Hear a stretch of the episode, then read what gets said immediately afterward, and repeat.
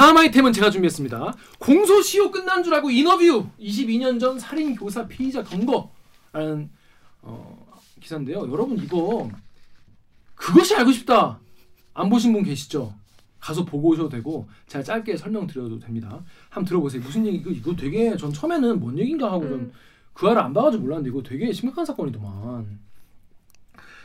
자 뭐냐면 공소시효가 본인이 끝난 줄 알고 피의자가 방송사랑 인터뷰를 한 사건이에요. 그것 때문에 잡혔어. 지금 감옥 가 있습니다. 그 방송사가 그 그 알이에요. SBS. 네. 어. 음. 그런데 다음에 현돌이님이 이거 그 아래 나왔던 사건이구만. 피의자가 목격자인 양 행세하며 돈을 요구했던 것 같은데 그런 거 아니고요. KBS 유튜브에 닥터우님이 유족한테 사례 사례비를 받을 생각을 하네. 이러니까 사탕 칙하지. 과연 이게 무슨 얘기일까요? 자 모르시는 분. 자, 자 좀 보고 하겠습니다. 1999년 11월 5일에 제주도에서 차 안에서 어떤 남자가 여섯 군데 칼에 찔려 죽어서 발견돼요. 검사 출신의 변호사였던 이승용 변호사십니다. 여섯 군데 찔렸는데 범인을 못 찾았어요. 누- 어, 이게 찔렸는데 칼이 흉기가 자상을 보니까 일반적으로 구할 수 있는 그런 칼이 아니고 어떤 칼도 그런 자상을 낼 수 없어.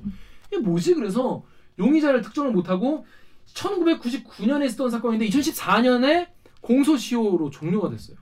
공소시효가 만일 만료가. 돼가지고.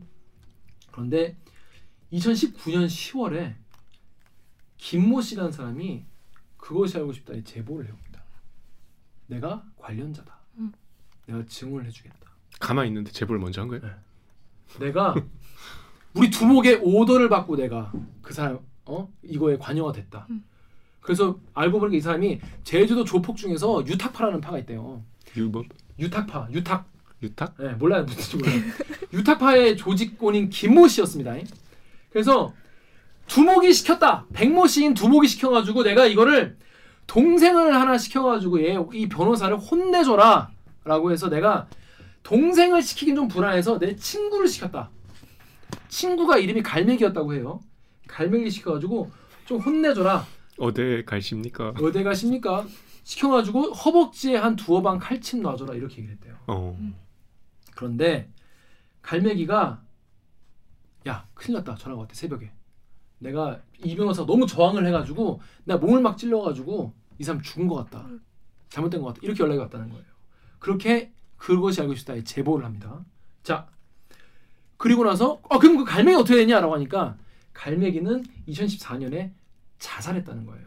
이거에 대한 죄책감을 안고. 자 여러분 무슨 이야기인지 이상하시죠 벌써? 자 그래가지고 그럼 흉기는 이거 뭐 무슨 흉기냐니까 흉기를 설명을 하더래. 과도를 갈아가지고 더 튼, 이렇게, 튼튼한 부분 남겨가지고 찔렸다는 거예요. 근데 이- 해보니까 맞아. 그 설명이 맞아. 어 그렇구나. 그러면 이 사람을 왜 죽였을까? 이승행 변호사를 왜 죽였을까? 물어보니까 1998년 어, 제주도 도지사 선거에서 신구범 전 도지사를 지지했었어요 이승용 변호사가 그런데 다른 후보가 이긴 겁니다. 다른 후보가 승리를 했어요. 그러니까 진 거죠. 근데 선거가 지났는데 선거 5일 후에 이긴 도지사가 도지사 측에서 증언이 나와요. 내가 800만 원 받고 선거 운동을 해줬다. 이게 부정 선거다. 돈 선거 먹 운동 원이 원이 내가 돈 먹었다. 이렇게 얘기가 옵니다. 그래서 금품 선거 울- 운동이 폭로가 돼요. 자, 여러분 여기까지 다 이해하시죠? 따라 따라 오- 오셨죠?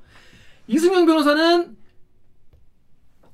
졌어. 저 진 사람을 지지했는데 이긴 사람 쪽에서 이거 금품 선거였다는 증언이 나온 거야. 우리 돈 먹었다. 돈 먹었다 내가 그 양심 선언을 했어 손모 씨가.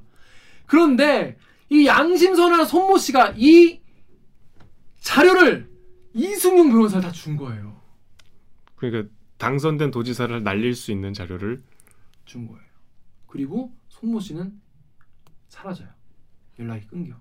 그리고 나서 이승용 변호사가 내가 손모 씨를 추적해 보겠다, 찾아보겠다라고 하고 며칠 있다가 칼에 찔린 채 발견되는 겁니다. 그러면 그 당선된 도지사가 아, 모르죠. 자 여러분 있죠 영화 영화 같은 이야기 아니겠습니까? 그래가지고 근데 보니까 이 그 당선됐던 도지사분이 깡패 유탁파 아, 깡패래 죄송합니다. 깡- 깡패분들께 조폭 소구하죠 조폭 분들께 연관이 많이 돼 있었다고 해요.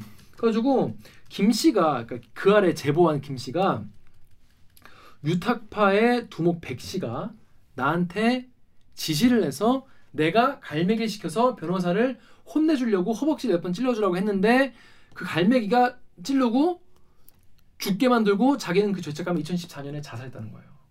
그러면 이게 피의자가 없잖아. 죽은 거잖아. 그럼 끝, 끝난 거잖아요. 근데 이 얘기를 그 안에서 전문가들한테 물어봐요. 그걸 표창원 맞아. 그 전우는 나와. 프로파일링. 네, 프로파일러로 나와요. 이수영 교수 나오고 거기서 뭐냐면 당시에 이 오더를 낼 때 백 씨가 수감 중이었어요. 감옥에 있었어요. 백씨가 누구야? 두목 두목. 어. 지시했다는 두목 두목이 없어. 감옥에 있어. 물론 감옥에서도 지시할 수 있겠지만 쉽지 않잖아요. 그리고 현재 두목이 또 계세요. 아, 유탁파 아직도 있어요? 유탁파 있어. 그러니까 그- 그때 그 할 때 있었어. 작년까지 있었어. 제주에 조폭 있어요? 그런가 봐요. 유탁파의 현 두목님의 증언에 따르면 백 씨가 너무 사람 심성이 여리고 착한 분이라는 거예요. 보스가 보스가. 보스인데? 보스인데. 그래서 그런 거를 지시할 사람이 아니네. 그래서 이건 그냥 증, 정황 증거긴 해요. 두 번째, 피해자가 강하게 저항을 해서, 그러니까 잘 봐요. 김 씨는 허벅지에 좀 찔러라, 혼 좀 내주고 와라라고 해서 본인 살인 교사를 한게 아니라는 거죠. 죽이라는 얘기 아니다는 거야. 근데 갈매기가 가서 변호사가 막 저항을 하니까 몸을 찔렀다는 거예요. 그래서 죽었다는 거잖아요. 근데 부검 결과 저항한 흔적이 없어. 압도돼서 한 방에 죽었다는 거예요. 여- 여섯 방을 그냥. 그래서 저항 흔적이 없다. 그리고 현재 두목의 말에 들어오면 말이죠. 갈매기는 자살한 이유가 갈매기 씨는 자살하신 이유가 투자 실패 때문에 자살했다는 거예요. 이거에 대한 죄의식이 없었다는 거야. 그러니까 이거에 죄의식은 모르죠. 모르고 걔 어, 걔 투자 실패해서 죽었는데 이렇게 얘기를 하- 하는 거예요. 그래서 당시 프로파일러들이 뭐라고 말하냐? 이 사건에서 갈매기를 빼고 갈매기는 원래 없었던 사람이고 김 씨를 거기에 넣으면 모든 게다 음. 자연스럽게 설명이 된다. 너무 정황을 자세하게 알고 있으니까. 그리고 이 모든 상황에서 갈매기는 필요 없는 인물이죠. 그럼 김 씨는 그 백 씨의 지시를 받지 않고 본인이 한 거야? 누군가의 지시를 받은 거죠. 예, 이렇게 추정을 하더라고요. 그랬는데 그 다음부터 김 씨가 연락이 안 돼요. 그리고 딱 그 알이 끝났어요. 거기까지가 작년인가 재작년까지 상황이야. 아 그럼 이제 우리는 김 씨와 연락이 닿지 않습니다. 맞습니다. 끝났어? 어, 음. 그게 작년 6월 그 알이래요. 오, 재밌었겠다. 어. 근데 이분이 검거가 됐어요. 며칠 전에. 왜냐하면 경찰이 인터폴이랑 해서 인터 인터폴이랑 왜 왜 어디가 있었어? 이, 이 캄보디아인가 이- 가 네, 있어가지고 캄보디아. 있었는데 아 그 알 하고 불안하니까 튀었어? 그게 아니라 그 전부터 캄보디아에 가 있었어요. 왔다 갔다 했었는데 왔다 갔다 했단 말이지. 그러니까 본인이 2014년에 끝났구나 싶었던 거예요. 근데 그 알이 이제 모든 자료를 이제 경찰에 넘겨준 거죠. 경찰이 수사를 해보니까 아니 씨 얘고 보니까 해외에 자꾸 왔다 갔다 한 거 보니까 해외에 나가 있는 동안 여러분 살인죄 같은 경우에 공소시효가 주- 중지가 된대요. 근데 김세희가 뭘한 거야. 여러분 여기서 알 수 있는 우리 속담이 뭐다? 아는 것이 힘이다. 형사소송법을 배우자. 모르면 한 거예요. 물론 그 다음에 이제 공소시효가 이제 법이 바뀌어가지고 늘어나고 늘어나고 이제 뭐 살인죄 같은 경우에는 쭉 이제 이어지기도 하는데 이때는 공소시효 끝난 줄 알았어 이분이. 근데 해외 왔다 갔다 하니까 몸져 있었던 거예요 공소시효가. 그 당시 공소시효가 15년이었대요. 그래가지고 14년에 끝난 줄 알았는데 그러니까 이제 왜 제보했는가 뒤에 얘기해 줄 거예요? 그렇죠 그렇죠. 네. 참고 있어 지금. 되게 궁금한데. 어, 되게 궁금하죠. 그래서 다음에 QNFGYWK님이 공소시효 없애자. 도대체 범죄자가 어? 시간 지나면 무죄가 되는 게 말이 되냐? 피해자는 죽을 때가 힘들게 사는데요. 가해자는 시간만 죽지 않으면 그게 정상이냐? 또 네이버의 피고땡땡님이 강력 범죄와 일정 금액 이상의 사기 횡령 배임은 공소시효 없어져야 되냐 않냐 이런 얘기 하는데 그래가지고 경찰분이 이 자료를 다 가지고 수사를 계속 해가지고 인터폴에 공조를 해가지고 잡은 거예요. 대박 아니겠습니까? 그 그래가지고 영화 있잖아. 나는 살인자단가? 아, 그막 자기가 범인인데 책을 썼잖아. 음. 공소시효 지났다고. 거. 그거 보고 뭐 따라했나? 그런데 여러분 그러면 이 사람은 왜 이거를 인터뷰를 했을까? 아닌가요? 보니까 제 의견이 틀렸나요? 이 사람이 이- 말을 들어보니까 당시에 이승용 변호사의 가족분들, 그러니까 유족분들이 용의 선상에 올랐었대요. 그래서 유족의 억울함을 풀어주고자 아 거기까지는 아닌데. 그러니까 그건 안타까웠던 거야? 아니 뭐 안타까웠겠어요. 그래서 유족으로부터 사례비를 예. 받고 해외에서 국내로 들여올 예- 여비를 마련하려고 인터뷰를 했다.는 거예요. 아, 여러분 정말 신기하지 않습니까? 근데 그 유족 중에 누가 아니 그것까지는 뭐, 뭐 모르겠지만은 그래서 결국 인터폴의 적색 수배 요청에서 잡혔어요. 김 씨는 캄보디아에 체류하다 2021년 6월 23일에 불법 체류 혐의로 현지에서 검거됐고요. 8월 5일에 추방 결정돼서 18일에 국내로 강제 송환돼서 제주로 압송돼가지고 지금 감옥 가셨는데 당시에 이수정 교수가 뭐라고 추, 추측했냐면 아마 이 사람이 본인이 하고 이 인터뷰는 메시지였을 것이다. 누구에 대한 원청을 준 사람에 대한 백씨? 백신인지 몰라. 지금 아직 교사를 않았죠? 시킨 사람한테 뭔가를 꾸준히 받고 있었는데 그거를 청부 살인을 한 그 대가로 아니 제가 얘기한 게 이순 교수가 주장했다는 거예요. 대가로 받고 있었는데 그게 아마 끊긴 게 아니겠느냐. 어. 그래서 너 나 잊으면 안 돼. 너 가만히 있으면 너 에, 너 내가 말할 수 있어.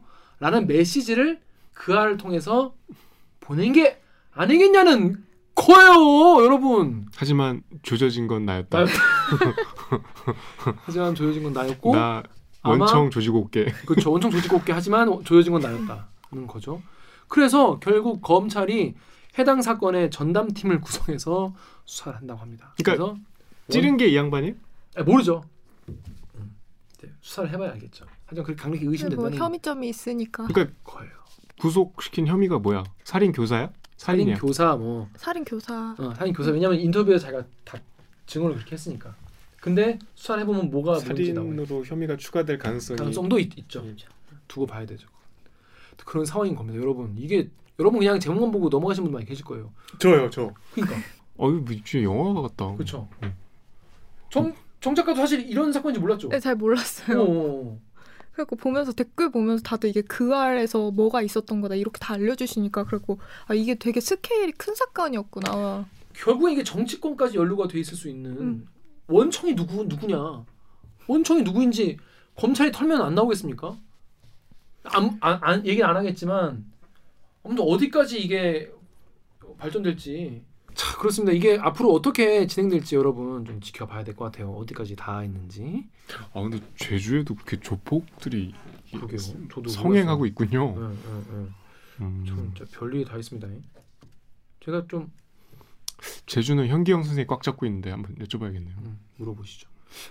제가 정리 잘하지 않았습니까? 네. 그 정도면 아, 완전 저- 그것이 알고 싶다 본 건 줄 알았어요 어. 지금. 여러분 제가 뒤에 그알 걸어드릴 테니까 그알 가서 보시고 오세요. 자 그런데 이런 씁쓸한 댓글도 있었습니다. 여기 수민님 댓글 우리 장례하시죠. 그나마 전, 전직 검사 변호사나 되니까 인터폴까지 동원했지 일반인이면 이 사건 진즉 잊혀졌다 더러운 세상.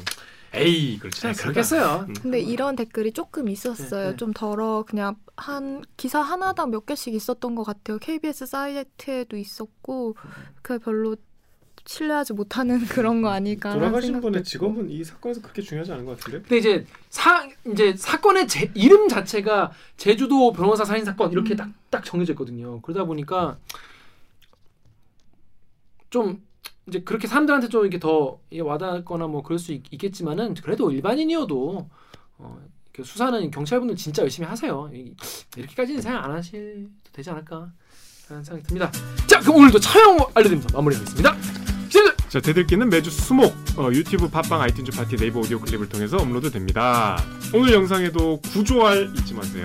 뉴스 좋았어. 또 만나요. 고생하셨습니다.